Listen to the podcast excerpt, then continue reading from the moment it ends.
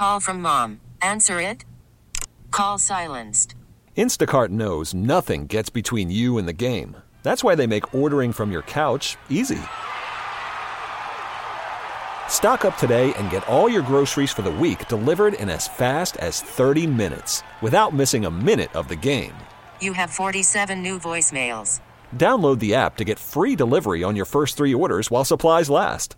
Minimum ten dollars per order. Additional terms apply.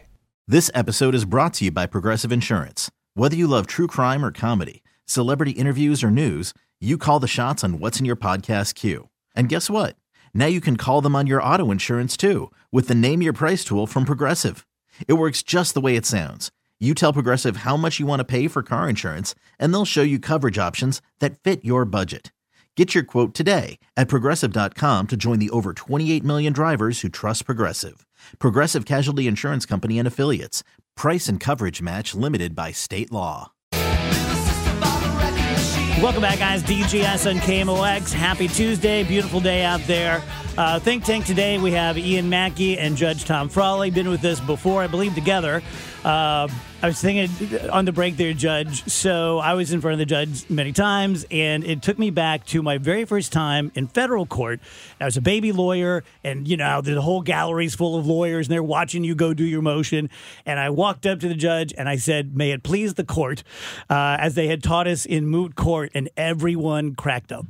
And I, I remember thinking, like, well, that's a dickin'. Like, you, I just spent three years and one hundred grand to, to, to learn how to say, "May it please the court." Now, now it's a joke to everybody. Did people do that to you? Uh, no. Um, but what I always liked about being a judge, one of the things was you have two lawyers in front of you, and you'd rule against one of them, and they'd say, "Thank you, Judge." Now, where does that happen, where you tell yeah. somebody you lose and they thank you? Yeah. It's a pretty good gig. So uh, I remember, so I was a, like a student teacher in my same grade school uh, system that I went to when I was twenty-one, twenty-two before law school. And I was shocked at how in just a few years w- the discipline was just gone. And this is back like, you know, ni- ni- late eighties. And I remember seeing a kid throw an eraser and hit a teacher in, in the face and nothing happened. I'm like, what the hell's going on? Did that happen in court? Was there like a a a pulling back of decorum and respect for judges, as there has been in school with teachers? Mm, in my career, no. I, I think the lawyers retained their um, their decorum and their respect. Um, I think as it's evolved now. Remember, I spent most of my career in family, so I saw the behavior among the litigants about as bad as it could be. Um, usually. Uh, describing what one another had done to each other yeah. outside the courtroom. But I think the lawyer decorum has pretty much stayed toward the toward the bench. Their decorum towards one another has become, uh, in many ways, uh, going down significantly. Yeah. The, the things they'll say to one another, the treatment they'll do. But I think the bench has remained fairly secure in the treatment it's received from the litigants and from most and from the bar. So uh, Wheels and I talk a lot, Wheels being a baseball guy, about umpiring. And, you know, like, are they really sure and really confident on every call, or do they really struggle? And I've I've never really asked you this, or any judge. Uh, when you're on the bench or when you're getting ready to write your opinions, to what degree over your career did you really struggle with, I just don't know on this one, it's really tough? And to what degree were you like, I know right where I'm at? I, as I said, spent most of my career in, in family, so therefore I dealt with the cases myself, absent a jury. Um, I trusted my instincts. I would say every time I left the bench, I felt very comfortable that I was right on what I was going to do. There was only one order that I actually, re- as I'm writing it, I go, what was I thinking? And I absolutely went one hundred eighty degrees. Other than that, I was pretty much not always right, but never in doubt. What, uh, and, and Ian's a lawyer too, you can jump in here too. What advice would you give people who are going to go before a, a court uh, as far as just, hey, this doesn't work, this doesn't work, just just, just do this? Um, I, I would say a number of things. Um, attire, uh, don't come in uh, looking like, like a slob. But don't overdress or you're uncomfortable. I mean, if you're if you're a garage mechanic, you come in with a coat and tie, you're going to be uncomfortable from the jump. Um, I think that's first. Uh, second of all, um, But pay attention how you're dressed. It is theater, David. It really is, and particularly when it's um, to a single person, a, a, a judge. Um, uh, answer the question that's asked as opposed to the answer you want to give. Um, and don't say something stupid. Um, I had a guy come in. So he, we tried the case. It went up on appeal. I got reversed. It came back. And uh, I swore him in, he, and I tell the truth, whole truth, nothing but the truth. Said, just like I did the last time. Mm. I said, I Making hope friends. You do better. Making friends. But, you know, so so be intelligent um, in terms of your answers. Um, and don't volunteer a bunch of stuff, but, but be yourself.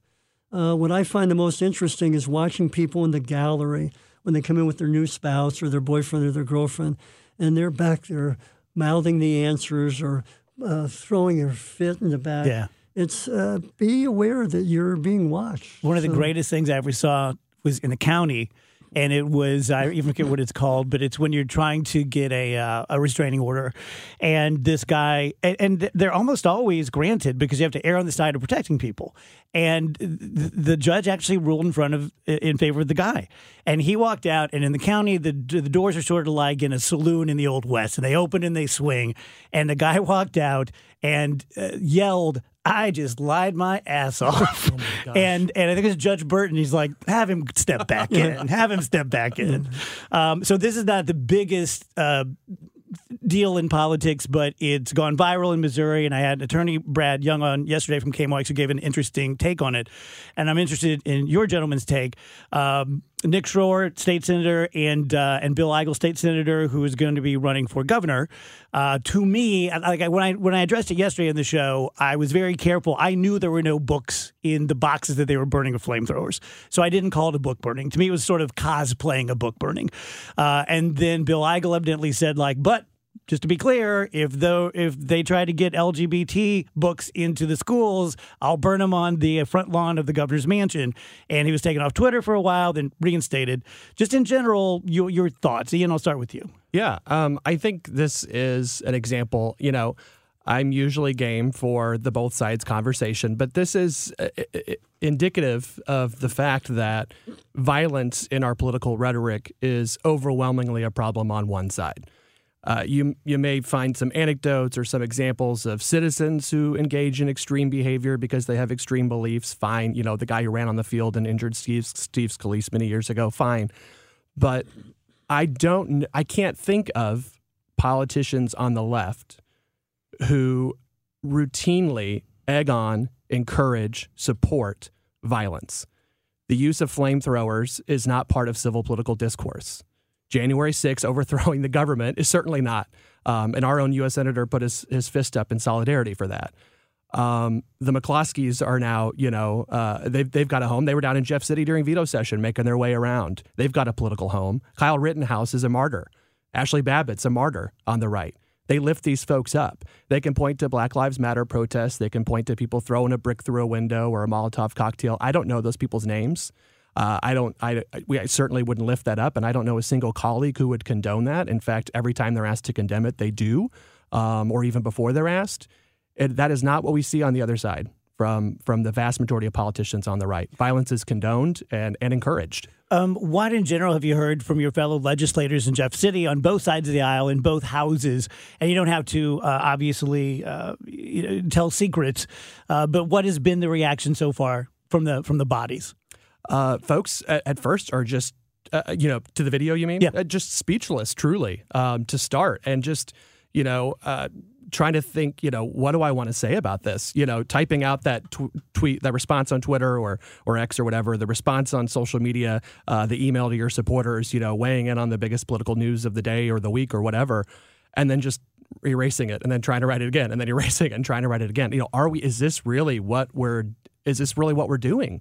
Um, and obviously, actions like that, I think, require strongly worded rebukes. You know, I was one of the first folks in Jeff City on my side of the aisle to start throwing around the F word, to start talking about fascism versus democracy, to start insinuating and insisting that some of my colleagues on the other side of the aisle, those two, Bill Eigel and Nick Schroer among them, represent fascist ideals, not Republican ideals, not G O P ideals, truly fascist ideals. I will decide what books your children can and can't read. I will decide what books are in every single library in the state. I will, the government, I will decide what you can and cannot access. That is fascism.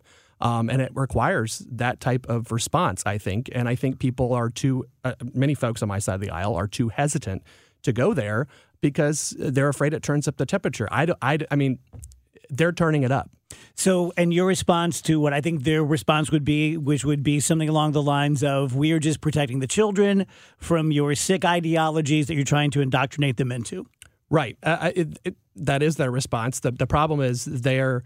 It is protecting children per their uh, set of moral code, their moral code and their moral beliefs. They get to decide what that is. Um, it's parental rights on Monday and what I say as the government on Tuesday. It's completely inconsistent. Um, and it, it's not about protecting children. And that's where we have our political debate, right? Because what's the evidence for that? Well, that's their feelings. That's what they say. That's their, they claim that that's their motivation. It's, it's really difficult to argue with someone's motivation. Uh, that's why we just have to look at the facts. And I think when we look at the facts, hopefully most Missourians, certainly most Americans, don't want the government deciding what books kids and kids, kids can and can't read. Judge? Um, I...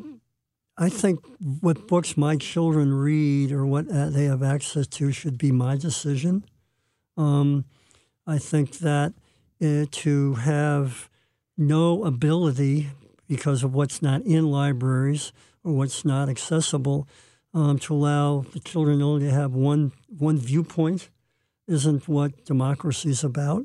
Plus, I don't think it's what parenting's about. I think part of raising your child is to try and help your child understand that there are multiple views to various decisions. You need to be informed so you can make an informed decision as you become an, as you grow up and you mature and you become an adult.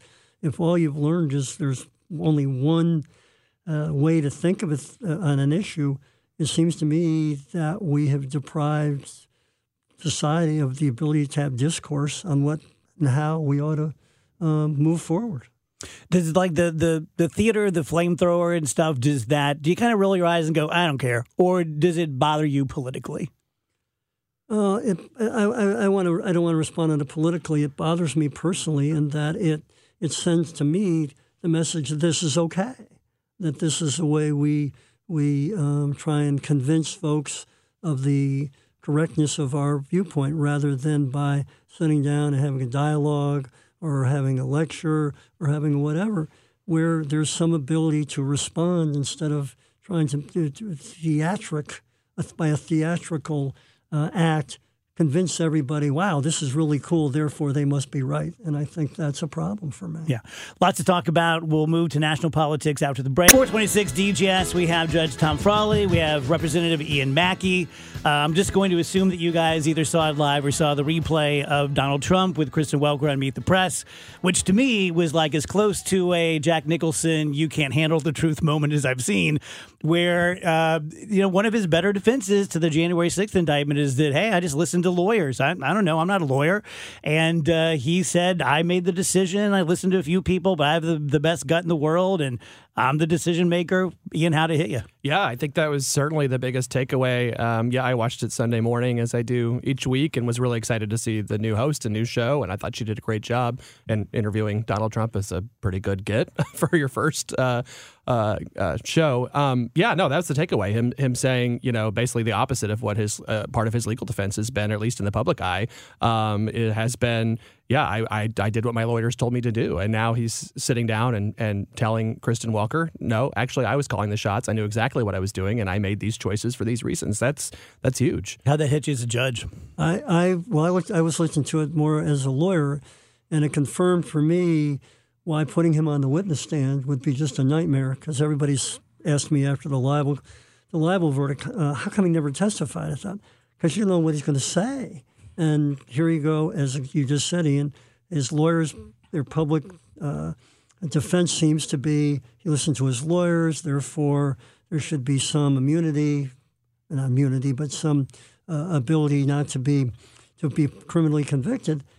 And here we it says, no, I made all the calls. I did. This was my call, and I, I'm smarter than the average bear, and I'm he, the smartest man in the room, and therefore this is. Ian, what did you think? That's of, the takeaway. I agree. Right. What he was talking about with abortion, because to me it was very clear. I don't think Kristen was getting it. Mm. Where to me he was saying like, "Look, I may have my own opinions, but I don't care. I'm here to mediate." You know, some people think fifteen weeks, some people think five weeks. We're going to get in a room. We're going to negotiate. We're going to like. How did that hit you? Well, uh, Roe v. Wade was the negotiation. Roe v. Wade was the compromise. I mean, I, I can't think of a compromise outside of Roe v. Wade. Viability is, I think, where you draw the line right down the middle on this issue. Some people people on, in my party want it further. People on the other side completely want it abolished, which they've gotten in most instances. Um, I think he, I thought it was interesting. I, it seemed like something he was clearly Uh, practiced and prepared for and knew that that was going to be his go-to. And then when she kept asking follow-ups, he's like, no, no, no, I just told you, fifteen-week compromise, we're going to do it. I, I I don't think there's any substance to that response. I don't think there's any, uh, that it's not a realistic approach, um, but it certainly differentiates him from his primary field, um, who's kind of all over the place. The one thing he didn't say was what he was doing on January sixth. It's not something we heard in the interview, but hopefully maybe we'll hear in court. Uh, or at least a theory of what he yeah, was doing. One would one would expect. Uh, the, the other question is whether in any way his interview waived his Fifth Amendment right. Interesting. With mm-hmm. respect to his ability to not have to incriminate himself. Mm-hmm. Is by going public with, I was in the room, it was my decision. How, if at all, does that, and I'm not a criminal lawyer, and And Plevin's going to call you, and he's going to tell you that I don't know my butt from left field, and he may well be right. So, Chet, I'm giving you advance notice. But I, I, that's the question I had yeah. as I'm listening to it. How does that impact when they he doesn't want to testify, and they play all of yeah. his public offerings yep. as part of the, sta- uh, of the, the prosecution's case? Quick break.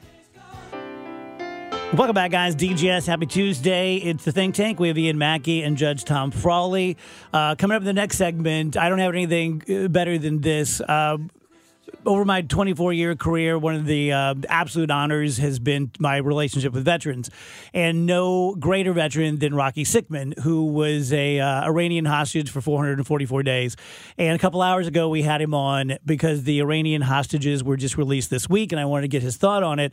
And he did about a, an eight-minute story of his time there, and it's, like I said, I can't do anything better than that. So we're going to re- replay that for you after this break, and it's it's really, really something. I hope you'll stick around for that. Uh, so, uh, Ian and, and Judge, I want to ask you this. Uh, I don't have bomb throwers in my show. I have in the past, and I told the guys, like, I'm not interested. I want both sides represented, but I don't want any uh, idiots and show-offs. And so I consider you guys both reasonable people. You have your values, but you're both reasonable. That being said, with the election coming up and having the No Labels party, uh, who, you know, Senator Cassidy and uh, Manchin and people like that who are saying, hey, if it's if it's Trump Biden again, we're going to get in there. And a lot of people think, don't get in. You're going to spoil it one way or the other. How do you guys feel about it in general and specific to this year? Ian? Oh, I just, oh, it gets me just as worked up as the flamethrower video. Just can't stand it. I mean, the idea that the majority of the country doesn't want Trump or Biden, then the majority of the country is free to vote for somebody else in our open primary system where anybody can go cast a ballot in a primary.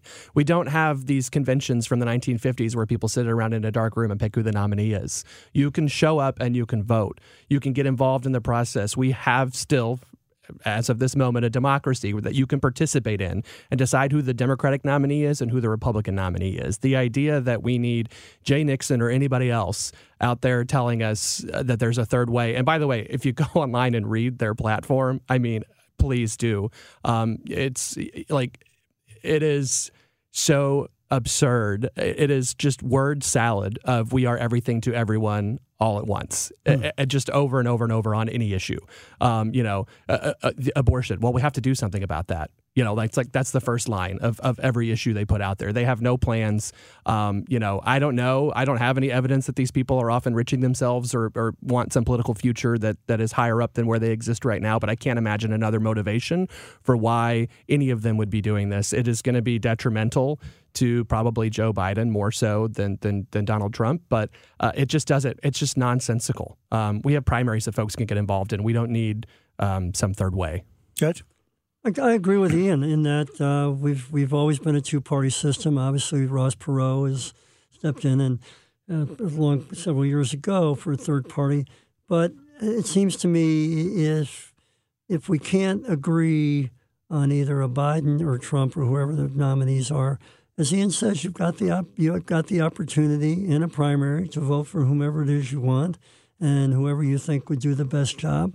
And if the, the two people that come out are you don't like either of them, well, that's a problem that we should solve in the primary system or some other some other vehicle. And it's not, as Ian said, back as it was in the fifties when you had the conventions on T V and there was a smoke-filled room and, and in the back they were all um, figuring out who the who the candidate was going to be. Um, uh, exercise your vote, show up and vote, and hopefully you can convince enough people of your like mind on who it ought to be that's uh, the candidate. The question is going to sound more sinister than it's intended, but do the political parties not want us voting in primaries for that reason that, like, hey, if you don't vote for primaries, we know who's going to get in? No, I, th- I think primary participation is, is, I mean, I don't know. I can't speak for the other side, I guess. It's certainly wanted in our side. Um, we absolutely want want folks uh, to participate in the primary system. And it's such a low turnout. I mean, especially at the state level. I mean, my primary is in August. I usually get about twenty percent of registered voters to show up. You know, I'm sure there's people in my district that are like, well, how do we get this guy? How did he get here? I don't like him. Well, did you were you one of the twenty percent who showed up in August? I mean, there's an eighty percent chance the answer is no. um, and so, you know, the same is true at the national level. And don't expect, I mean, don't expect one hundred percent from whoever is on your ballot, whether that's your city council person yeah. or whether that's president of the United States. And what these third rail people, what this No Labels group is trying to do, and they know they're doing it, and they know it's a sham. I mean, it is such a grift. They know it because they're telling people, we can be one hundred percent. We can check all the boxes. We'll, we'll, we'll be the one hundred percent party. And it's just nonsense. It's just complete nonsense. Nonsense, and somebody's getting rich off of it. They have to. There's no other reason this this should exist. All right. Thank you, fellas. Appreciate it. Great as always. This episode is brought to you by Progressive Insurance. Whether you love true crime or comedy, celebrity interviews or news, you call the shots on what's in your podcast queue. And guess what? Now you can call them on your auto insurance, too, with the Name Your Price tool from Progressive. It works just the way it sounds. You tell Progressive how much you want to pay for car insurance, and they'll show you coverage options that fit your budget. Get your quote today at Progressive dot com to join the over twenty-eight million drivers who trust Progressive. Progressive Casualty Insurance Company and Affiliates. Price and coverage match limited by state law. T-Mobile has invested billions to light up America's largest five G network from big cities to small towns, including right here in yours. And great coverage is just the beginning. Right now, families and small businesses can save up to twenty percent versus A T and T and Verizon when they switch. Visit your local T-Mobile store today.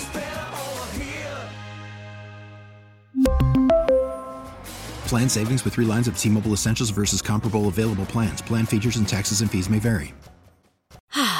Spring is a time of renewal, so why not refresh your home with a little help from Blinds dot com? We make getting custom window treatments a minor project with major impact. Choose from premium blinds, shades, and shutters. We even have options for your patio too. Blinds dot com invented a better way to shop for custom window treatments. There's no pushy salespeople in your home or inflated showroom prices. Our design experts can help you find the perfect window treatments on your schedule. We'll even send free samples directly to you. Plus, we can handle the measuring and installation for you. Unlimited window treatments installed for just one low cost. And with Blinds dot com, you'll always get transparent pricing. No hidden fees. Our free shipping and one hundred percent satisfaction guarantee can put the spring back into your step. And into your home, too. Shop Blinds dot com right now and save up to forty-five percent. Up to forty-five percent off for a limited time at Blinds dot com. Blinds dot com. Rules and restrictions may apply.